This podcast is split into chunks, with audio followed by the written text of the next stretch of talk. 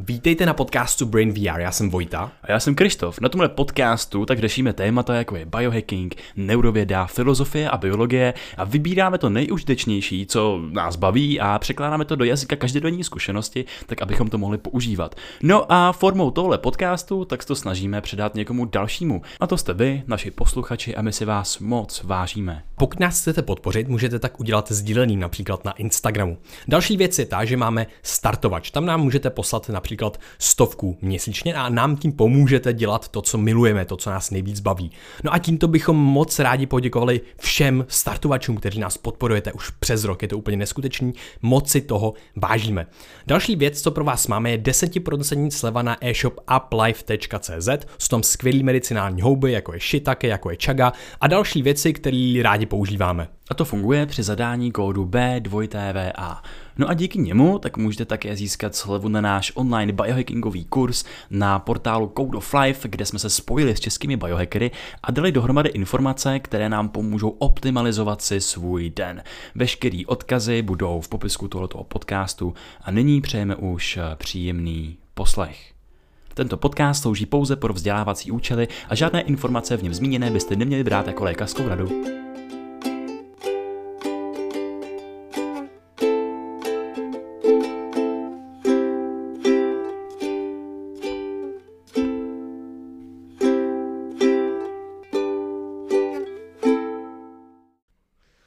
Krištofe. Čau to? Hele, prosím tě, já jsem si tak říkal, že bychom mohli nahrát jeden eh, super zajímavý studiový díl o jedné molekule, která se jmenuje galanin. Aha. A tahle molekula, co jsem zjistil... počkej, počkej, počkej, počkej, počkej. Ještě předtím, tady mám pro tebe jednu slovní říčku, na kterou jsem se úplně těšil.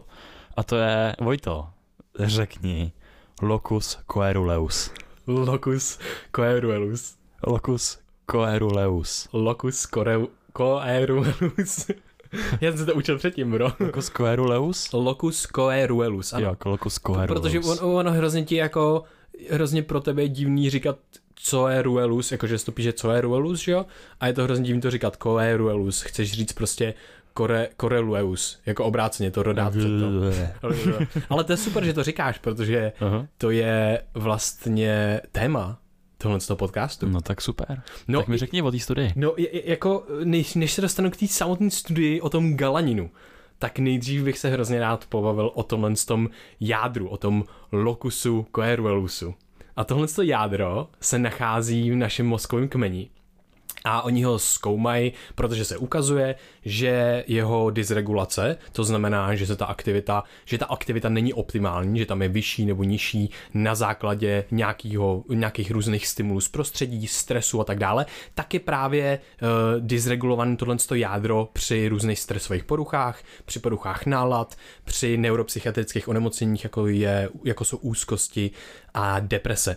No a tohle jádro je zajímavý tím, že je vlastně v mozku to centrum, kde je to noradrenalinový centrum.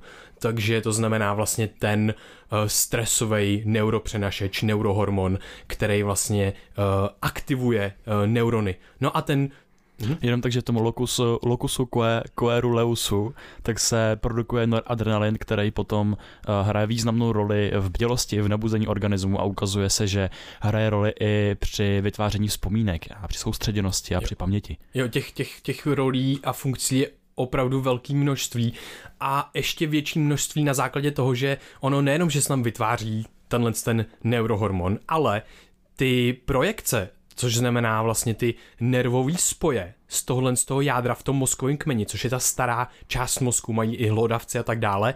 Uh, mimochodem, co jsem říkal, ty stresové poruchy a ta dysregulace se ukazuje nejenom u animálních modelů, u hlodavců a tak podobně, ale i u lidí, že to je. Takže tohle je docela důležité zmínit. No a co teďka on dělá? On má nějaký samozřejmě inputy, což znamená nějaký příchozí stimuly z prostředí a zároveň potom se rozbíhají ty synapse, ty nervos, nervové spoje do celého zbytku mozku, i do prefrontálního kortexu, i do emočních center, do amygdaly, do hypotalamu, do hypokampu, uh, takže to ovlivňuje potom celou tu stresovou odpověď našeho organismu, ovlivňuje to paměť právě, kognitivní funkce, to, jak se cítíme uh, a jak vůbec potom reagujeme na ten stres, takže to reguluje uh, i to úzkostlivý chování a tak podobně.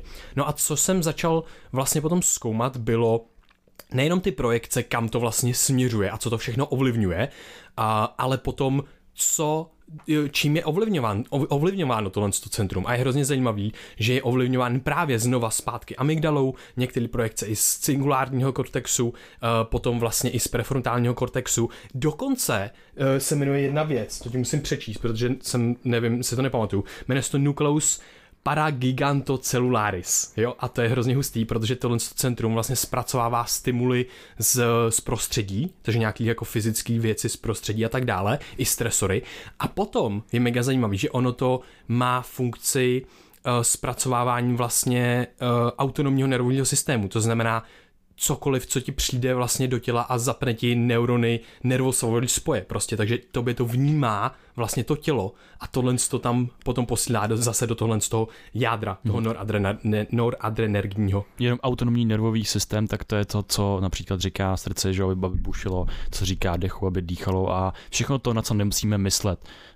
A to právě zpracovat ty signály z toho vnějšího prostředí, jako je třeba množství kyslíku, eh, stresové podněty a tak dál. A najednou to ovlivňuje i to naše eh, právě vnitřní prostředí, což je teda přes ten uh, locus giganto Nucleus para, para, paragigantocellularis. Pa, paragigantocellularis. Jo, super. A to je hrozně hustý, protože to je takový centrum jako i v tělen kognice. Prostě jak se cítíš, jestli máš, máš hlad, nemáš hlad a tyhle věci, tohle to všechno jde vlastně z toho těla skrz tohle to centrum do toho mozku. Takže si to můžu představit jako jedno z těch center v mozku, který analyzuje ty vstupní signály z toho okolního prostředí, který vlastně vyhodnocuje, jak to okolní prostředí zrovna vypadá a na základě toho se rozhoduje, co třeba udělat, jestli vyšle signál tady do prefrontálního kortexu, teď něco udělej, nebo, nebo vysílá další signály do dalších struktur mozku a dává jim instrukce, jak se třeba chovat na základě vnějších signálů. Je to tak? Jo, přesně je to tak a jedno z těchto z těch center je právě zase to LC, aby jsme to zkrátili, budeme používat místo lokusu,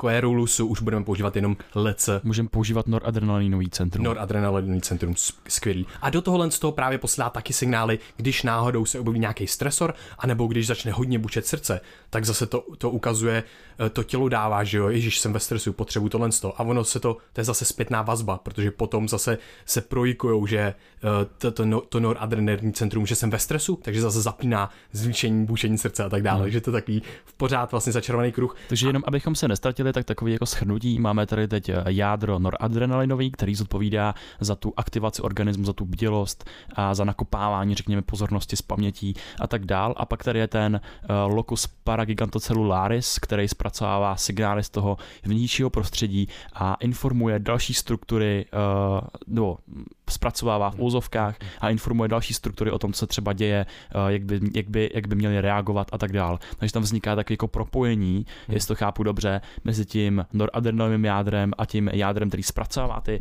ty vstupy z toho vnějšího prostředí a na základě toho potom, potom co, co, je, co, no, co, co, to, co, to, co to plyne dál? Eh, to plyne v to, že vlastně to noradrenergní centrum má za cíl a je tam z toho důvodu, že zapíná tu stresovou odpověď toho organismu, ale úplně tu, to jádro té stresové odpovědi.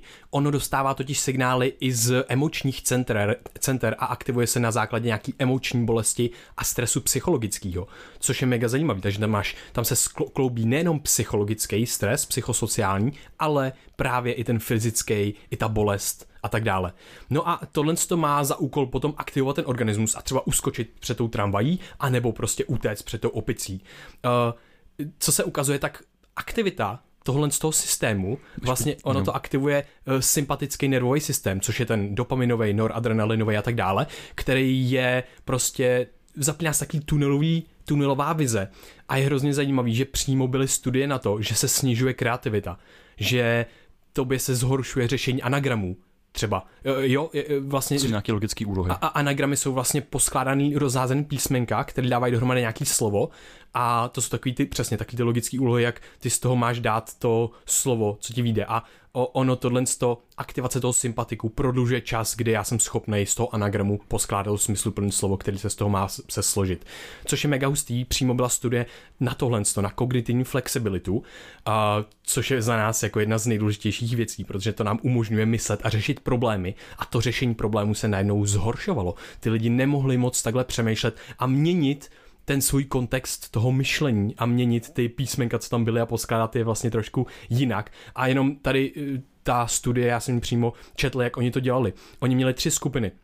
Jedna skupina byla placebo, další skupina měla beta blokátory, kteří, který vlastně blokujou uh, vlastně tu stresovou odpověď, uh, tu stresovou reakci organismu. A potom tam měl, uh, třetí skupina měla efedrin, a efedrin je to, co se váže na, na ty noradrenergní receptory. To znamená, posiluje tu stresovou odpověď. Přesně, posiluje tu stresovou odpověď. A ty, co měli posilenou tu stresovou odpověď, tak právě měli tu trošku víc tunnel vision, menší kognitivní flexibilitu, měli daleko nižší schopnost uh, řešit tyhle ty logické úlohy těch anagramů. Takže to je jakoby hrozně zajímavý a právě to koreluje a ukazuje se, že to je vlastně velkou, velkou část tohle efektu tam hraje ten, tento noradrenerní centrum, ten locus coerulus. Takže to je, to je super zajímavý. A potom něco, co bude zajímat mega moc tebe a co by zajímalo hrozně moc Hubermana. Uh, něco, co hraje roli v vlastně, v, když vlastně koukáš na obzor, je to vizuální systém. Já se ještě rychle vrátím k tomu předešlímu, abych to nějak zaobalil, protože mě tam přijde hrozně zajímavý uh, jenom to uvažování nad jakýmsi jako celostním přístupem k tomu mozku, jak o tom mozku uvažovat, protože najednou ty jsi tady uh, postavil tu stresovou odpověď, ten sympatikus a co to dělá s tím mozkem, mimo jiný, tak tunelový vnímání, tak je právě spojený například s tím, když jsou lidi v úzkosti, což je právě ta vyeskalovaná stresová odpověď, kde ten organismus nemá kapacitu řešit něco jiného, než nějaký daný problém a může se na tom vlastně zaseknout. Uh, něco podobného se děje například i při OCD a v jistém kontextu i při, při závislostech, kdy se snižuje ten počet možností těch, ten, ten počet věmů, který, který ten třeba člověk nebo zvíře jsou schopný, jsou schopný vnímat v tom svém prostředí. No a tam je mega zajímavý, že tohle je ta stresová odpověď, ta přeaktivace toho organismu, která má za cíl nějaký daný konkrétní uh, prvek, nějaký daný konkrétní cíl, například zdrhnout před něčím nebo být na pozoru, být bdělej vlastně. No a co je uh, tím tím, uh, tou opozicí, opozicí toto aktivovaného stavu, tak je právě ten klid, to uklidnění, ten, ten prostor, řekněme to vytvoření toho, toho bezpečného prostranství, kde ta, ten mozek má zase prostor myslet a přicházet na nějaký nový inovační myšlenky, kde najednou tam je i kognitivní, i energetická kapacita uh, propojit třeba oblasti, které si spolu předeš, předtím vůbec nepovídali a najednou přesně tam můžou vznikat ty, ty nový nový nápady. A tak jenom tyhle ty dva póly mi tom přijdou neskutečně zajímavý a užitečný, ten tý aktivace, co to dělá s tím organismem. A že je to důležitý pro vytváření třeba i vzpomínek, že to není jenom o tom stresu a o úzkosti. A potom nějakého toho uklidnění, což je ten druhý protipol, který zase souvisí víc s tou kreativitou, víc s tím uklidněním a s takovým jako přemítáním, tam zapínáš i ty, i ty sítě v tom mozku, jako je defaultní síť, která zodpovídá i za ten vnitřní monolog a za další věci. No a ten klid, eh, to řekněme z zírání do blba, kde v tom mozku aktivujeme tyhle, ty, tyhle ty procesy, tak to asi souvisí i s tím zíráním třeba na obzor, protože západy slunce tak je jedna z nejlepších třeba aktivit, kde můžeme kterou si můžeme užít, užít si v celém spektru barev a zároveň u toho si třeba jako zameditovat. Takže tam přesně vytváříme ten prostor pro tuto kapacitu toho mozku. Takže co souvisí s tím západem slunce? No, jenom ty jsi vlastně tady popsal krásně tu, ještě abych to úplně jako zjednodušil a redukoval na i, i základní věci, což je ty jsi popsal ten sympatikus a pak jenom to jedno slovíčko k tomu bych dodal parasympatikus, že ty jsi vlastně všeho krásně to popsal, řekl jsi tyhle dva systémy, jenom si neřekl ten parasympatikus. Přesně tak. Takže to jsou tyhle ty dvě, tyhle ty dvě vlastně sféry toho organismu. A právě je hrozně zajímavé, jsi říkal západ sluníčka a tak dále. No kdo jako kdo si pamatuje, že jako koukal na obzor v přírodě na západ slunce nebo něco a byl prostě jako roztěkaný a ve stresu, jakože to je takový, to, to nejde dohromady moc, že úplně. No a právě v tom hraje roli jedno centrum, který se jmenuje Nucleus Prepositus, takže se odnesete spoustu eh, nadávek. Ono to zní jako nějaký jména nějakých řeckých myslitelů nebo řím, římských myslitelů. Tady Nucleus Prepositus přichází do místnosti. Přesně tak. Takže přichází Nucleus Prepositus. No a co on dělá? On vlastně dostává signály z toho horizontálního, z toho horizontálního pohledu a on má za úkol um, přímo, to je v angličtině jako popsaný jako locked a hold uh, ten pohled na obzor a, a ten horizontální vlastně pohled. To znamená, když někam koukáš a koukáš na obzor, tak tohle jádro ti zasekne ten pohled na tom obzoru abys tam zůstal zaseklej na tomhle, tom, eh, na, v tomhle místě vlastně. Takže koukáš a koukáš na ten obzor a jsi v tom horizontu, že neťkáš takhle a hlava ti prostě nedělá blbosti, což je mega hustý, jakoby. Jo, jenom to, to je ten systém něký, který může, když se ohlídíme kolem sebe, tak se nám neotřásá celý svět na základě i toho, že vlastně uh, se ta vnější realita, my si ty všechny jako barvy a věmy musíme zpracovávat uvnitř a musíme si je neustále jako generovat a dostávat zpětnou vazbu. A tím pádem třeba tam není žádný spoždění, že já bych se díval prostě jako doprava, najednou bych tam viděl ty pixelky nebo něco, jak se tam prostě jako mění, samozřejmě obrazně.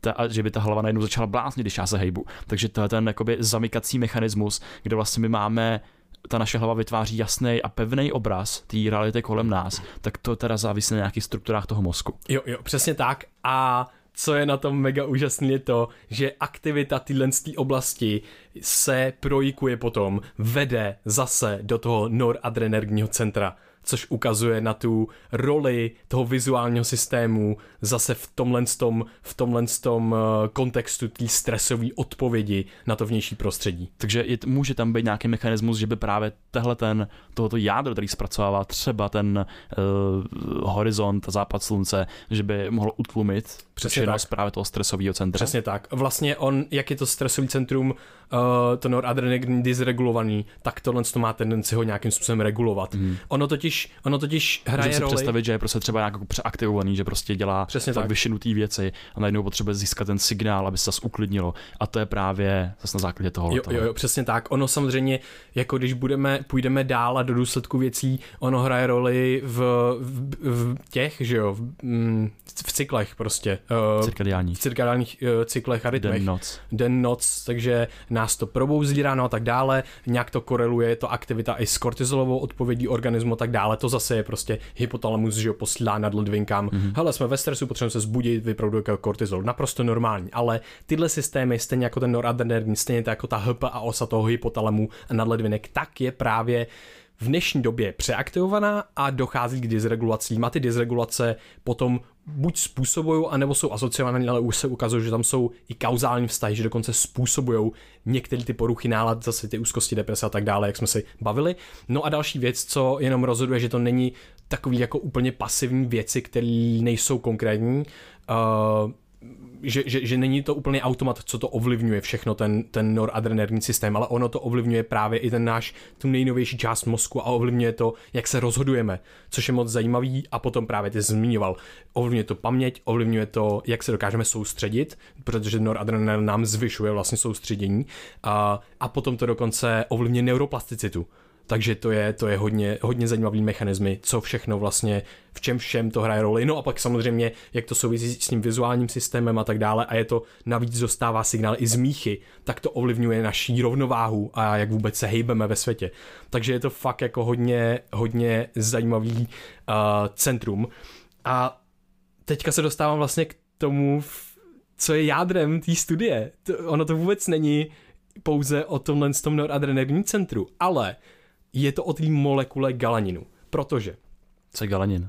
Galanin je, je uh, neuropeptid a je to prostě jedna molekula a ukazuje se jak v, v animálních modelech, tak i u lidí, že se nejvíc vyskutuje právě v tom noradrenergním centru. No a uh, proč vůbec ty vědci se rozhodli zkoumat jednu tuhle tu titěrnou molekulu někde v tomhle tom centru? No, ukazuje se, že nemáme úplně efektivní lék a prevenci a, a, a vlastně nějakou, nějaký, nějakou možnost léčit ty poruchy nálad, úzkosti, deprese a tak dále. Protože ta nejlepší možná intervence je stejně tak dobrá ve, ve, ve výsledku jako fyzická aktivita. No a fyzická aktivita má spoustu, spoustu efektů a víme, že tam je asociace, víme, že to způsobuje, že, že tam je i kauzalita, že se budeme cítit líp, se nám vyplaví endorfiny, sníží zánět a všechny tyhle ty věci. Jenom, že to jsou všechno jako druhotný mechanismy té fyzické aktivity. No a ty věci zajímalo, co třeba proskoumat nějaký mechanistický efekt, to znamená přímo jednu molekulu, jednu věc, kterou bychom mohli izolovat a vyskoumat, jestli to má efekt na odolnost vůči stresu. Přímo je to nazvané jako stress resilience, což je něco, co je fakt jako mega, mega moc důležitý v dnešní době. Jak vlastně vůbec reagujeme na stres z okolí, z prostředí, jako dokážeme zpracovat a tak dále. A teď přichází jako kouzlo té studie. Oni měli, uh, oni měli vlastně nějaký hlodavce, oni říkali samozřejmě, že se nedá úplně ty mechanistické studie kvůli etickým důvodům dělat na lidech, protože bychom museli vrtat lidem do mozku a tak dále. To řeknu proč, protože ta studie fakt hodně zajímá, v čem co používali. No a oni uh, zkoumali teda dvě skupiny, hlodavců, no a jednu nechali, eh, nechali jim tam běžící to kolečko č, č, a mohli se tam volně běhat. No a ukazovali, ukazovali se, Uh, že čím víc běhali na tom kolečku, čím víc teda cvičila, čím víc se hýbali, uh, uběhli mimochodem uh, až 10, 10 až 16 km za den, což je fakt hustý. A tak to souviselo, nebo toho vlastně zvyšovalo ekvivalentně tu molekulu galaninu v tom nukleusu koerulusu, v tom noradrenergním centru. No a tohle zase korelovalo s tím, že měli daleko menší odpověď na stres. Oni nebyli tak úzkostliví, když, dostali, když dostávali vlastně šok. Takže čím víc cvičíš, tím větší máš, větší máš galanin a tím máš lepší funkci toho noradrenergního centra a tím máš menší odpověď na nějaký stresory a tím ten stres daleko líp zvládáš. Což by na, najednou jakoby nic neřeklo, protože to bys mohl při, připodobnit k tomu, že aha, tak prostě fyzická aktivita, ale dělá to miliard dalších věcí, takže vůbec proč bychom měli řešit galanin. Tady jenom zajímavý je to, že uh, fyzická aktivita zvyšuje galanin. No a co geniálního udělali potom?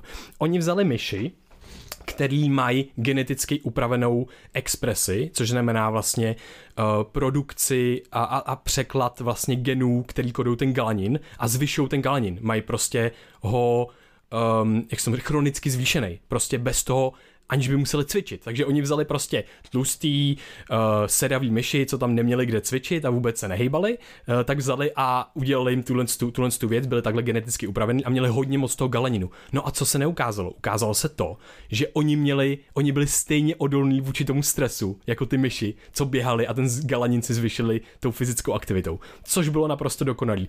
No a co udělali potom, což bylo úplně nejlepší na té studii? Oni skombinovali strašně moc zajímavých věcí.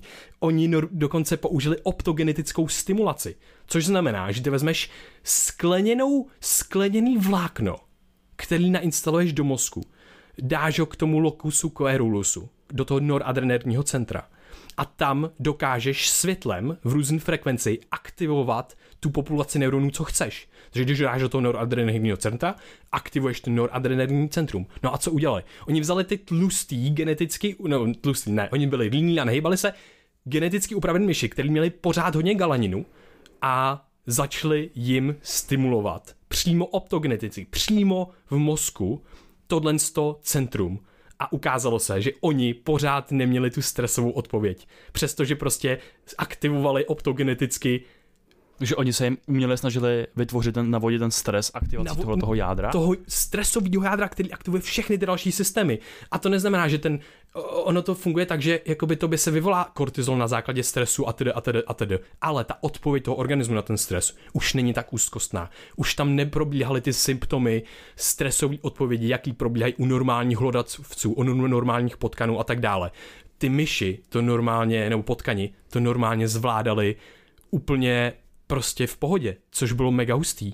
Takže jako tohle to mě naprosto uchvátilo, protože dokázali opravdu nějakým způsobem určit tu jednu molekulu, což tohle to potvrzuje, že opravdu ten galanin je to, co způsobuje, že oni jsou odolní vůči tomu stresu, což je mega moc zajímavý. Takže tohle to jenom souhrn všech těch vlastně studií od toho noradrenergního centra až po tuhle tu jednu konkrétní studii na galanin, která mě tolik fascinovala. A vlastně ty, i ty autoři té studie spekulují o tom, že samozřejmě Oni to dělají na základě toho, že se to dá dobře překládat uh, k lidem, ale že potřebujeme že to jsou dobrý důkazy, ale potřebujeme samozřejmě víc studií a tak dále, že to je animální model, ale že to jsou uh, vlastně nápady na potenciální, potenciální terapii uh, nějakých neuropsychiatrických onemocnění a hlavně, hlavně regulaci těchto z těch stresových center v našem těle, který se, a v našem mozku, který se ukazují, že jsou dlouhodobě rozbíjený tím stresovým prostředím, kontextem dnešní doby, jak to je prostě i neuvědomovaný stres, jak moc je rychlá, informační stres, technologie, to, že právě nemáme horizontální pohled, to, že koukáme do obrazovky telefonu, to posílá signály tomu lokusu coerulusu. Hej shit, seš ve stresu, koukáš na malinkou věc, seš soustředěný. To vyvolá noradrenalin, to vyvolá stresovou odpověď. Když koukneš na horizont, obráceně. A tohle to my přímo vlastně preventujeme a dáváme tomu protiváhu fyzickou aktivitou a zvýšením galaninu. Mm-hmm. Abych si to pro sebe schrnul, tak ten galanin teda v tom uh, noradrenalinovém jádru tak hraje nějakou jako tlumící roli, že reguluje vůbec tu činnost toho, toho jádra což tam je miliardy dalších molekul, nebo ne miliardy, ale spousta dalších molekul, které mají nějakou roli a oni, oni přímo izolovali tuhletu a to je hustý. To je mega, to hustý. mega hustý. A potom jenom ještě jedna hodně důležitá věc, někdo by se řekl, no ale počkat, Uh, oni prostě geneticky modifikovali tuhle, tu, uh, tuhle, tohle potkana, má strašně moc galeninu, chronicky pořád.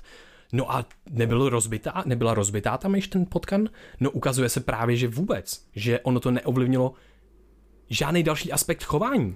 Ono se ukazuje. Zatím se ukazuje, protože. Ne, ne samozřejmě zatím, tohle se studie, ale tak je to robustní studie, která prostě sledovala celou dobu ty potkany. No a je mega hustý, že právě ty autoři té studie mluví o tom, že se ukazuje, že ten galanin pravděpodobně má, že nehraje roli, ale potom přijde boom, stresor a najednou on on se zužitkuje najednou ten galanin, že v té stresové odpovědi je ta role toho galaninu uh, mít menší vlastně efekt, menší dopad toho, ten negativní dopad toho stresu, což je jako mega zajímavý, že vlastně normálně tě to jinak jako neovlivní.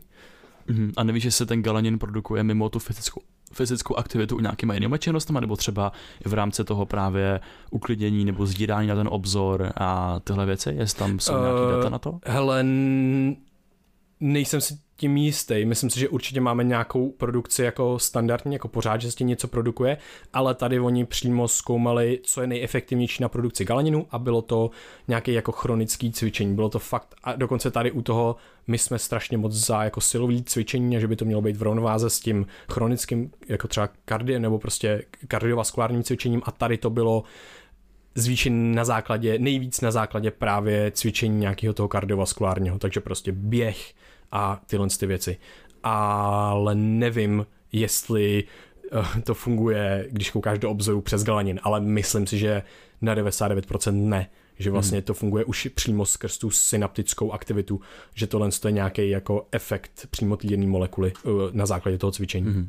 Takže abych to shrnul celý, tak máme v mozku nějaký jádro, který zodpovídá za aktivaci organismu, za tu bdělost, což je ten locus coeruleus, eh, to noradrenalinový jádro. No a samozřejmě tohleto jádro, tak mm, díky signálům z vnějšího prostředí, když to prostředí třeba stresový, tak nejenom se může vymknout kontrole, že právě stresuje ten náš nejenom mozek, ale i organismus daleko víc, než je, než je třeba. Tu jsme tady potom uh, vystavili ten koncept toho parasympatiku, což je ta protiváha té aktivace, což je nějaké jako uklidnění toho organismu a že, musím, že se můžeme jako regulovat vlastně i tím tím ten locus coeruleus.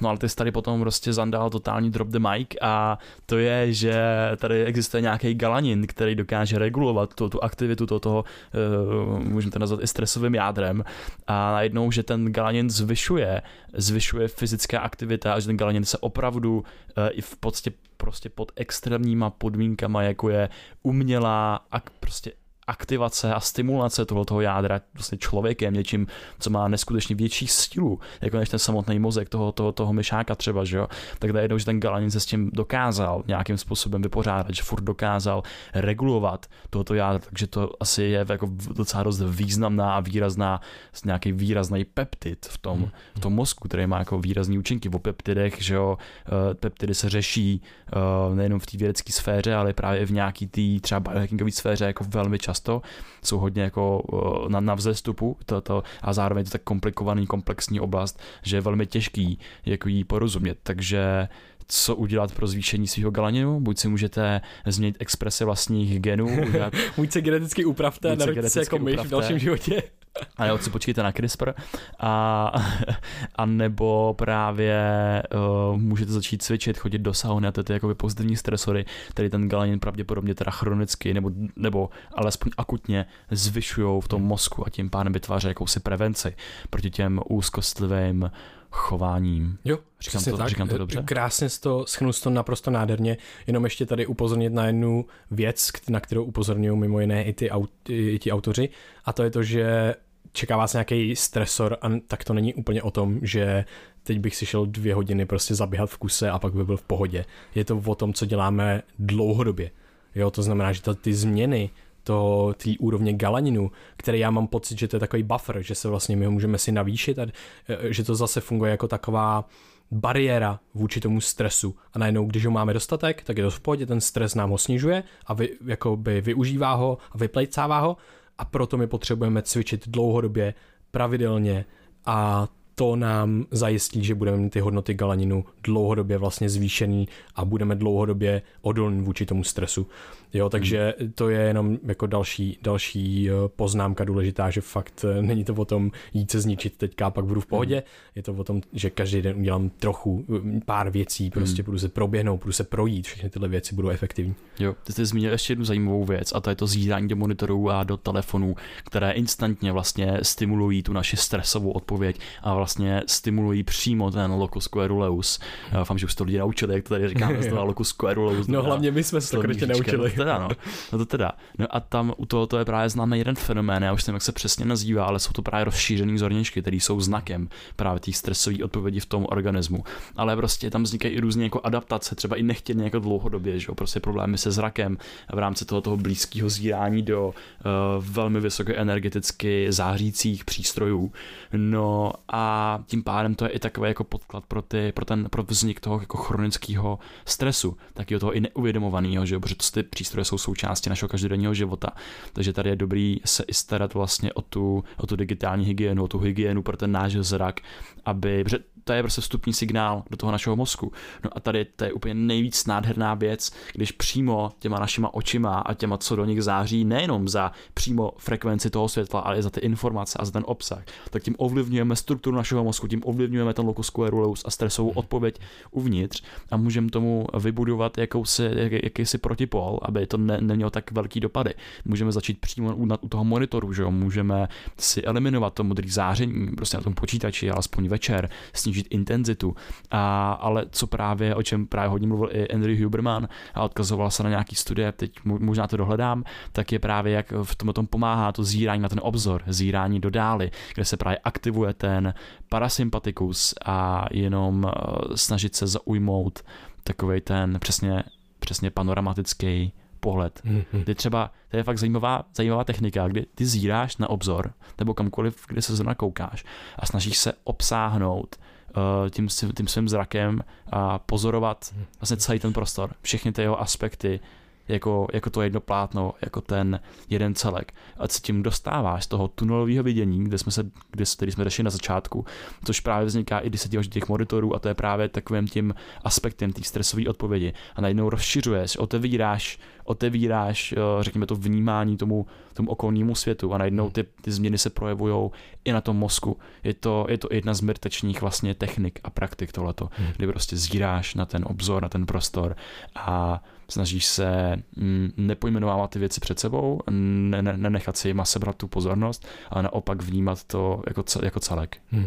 Jo, to, co říkáš, je ohromně důležitý. Tady mi přijde důležitý zmínit, že fakt ten poměr toho času, kdy koukáme na malinký vlastně prostor toho telefonu, to určuje tu stresovou vlastně zase odpověď toho organismu a že to hodně změnilo od dob minulých a že čím víc koukáme na něco a čím víc si, nebo jako, že to není jenom o tom, co na tom je, ale je to jenom o tom, že prostě zapneme to a koukáme do toho a můžeme se tam vzdělávat, může to být cokoliv, je to super, že tam máme strašně moc informací, ale pokud tam budeme 24-7, tak stejně budeme ve stresu, jenom z toho, že koukáme na malinkou krabičku. Pojďme to trošičku vyvážit a místo toho zandat to a koukat prostě dodále, když prostě se celý den učím, soustředím, t, co nejlepší můžu udělat, je si pravděpodobně jít, proběhnout, navýšit si galanin a přitom koukat prostě na západ slunce a nebo do prostoru a být v přírodě. Jo, že to je prostě taky taková epidemie koukání na malinkou krabičku. epidemie na koukání na krabičku. Hele, já jsem nadšený uh, z té epizody. A myslím si, že Uh, minimálně si z toho posluchači můžou odníst to, že mají v mozku spoustu uh, římských uh, gladiátorů, jako je, pojďte si představit jako takový chrám, kde vám Locus Querulus říká, ty buď aktivní, ty běž tamhle, potom vám uh, Locus Paragigantocellularis nebo para... Jo, jo, to je ono, jo, to je Paragigantocell... Paragigantocellularis je takový prostě mega gladiátor, který prostě říká, hej, táhle svítí sluníčko, hej, táhle prostě jsme se zrovna nažrali a to tohle, tak hmm. prostě tady budu buď uh, tlumit ten, to tady loka koerula, anebo mu řeknu, že má něco dělat a je to hrozně hustý. Jo, jo, můžeme si to představit jako prostě takovou partičku římanů, který si sobě říkají, co mají dělat a občas se prostě pobijou a občas je nějaký hyperaktivní a měli bychom ho sklidnit a tak, no. Takže... No a ten hyperaktivní může potom hrozně moc jakoby... Narušit uh, celý ten systém. On začne řvát, že jo, a všichni ostatní jako se, se takoby skrčejí a, Přesně, a přestanou vlastně, že fungovat, budou ve stresu taky. Uh, takže to pak přijdu close accumbens a ten neuklidní. Nice. Hele, super, ty jo. Díky moc, eh, Krištofe, za další vhledy do tohohle z toho. Já jsem eh, prostě zase teďka zkoumal jako celý, celý den a hrozně to bavilo, takže jsem rád, že jsme to mohli nahrát. Ale já jsem taky nadšený, děkuji moc. Super, tak jo, díky vám posluchačům, že jste se doposlouchali až sem. Pokud vám tohle přišlo zajímavý nebo tak, tak to sdílejte se svou sociální bublinou, řekněte o tom kámošovi, mámě, tátovi, dědovi, babičce, ať to všichni poslechnou na podcastu Brain VR. Eh, jinak tohle to vyjde i na YouTube, takže to můžete pos, po, poslat lidem, kteří třeba podcasty úplně nejedou. A další věc, jak nás můžete podpořit, je třeba nastartovat, že nám pošlete stovku měsíčně, nám to ohromně pomůže věnovat celý dny zkoumání jedné studie a pak uh, jít do černé díry lokusu Querulusu a tak. Uh, díky tomu to můžeme dělat. Takže moc díky za veškerý podporovatelé na startovači a děkujeme i všem těm budoucím. Mějte se nádherně. Děkujeme, mějte se krásně.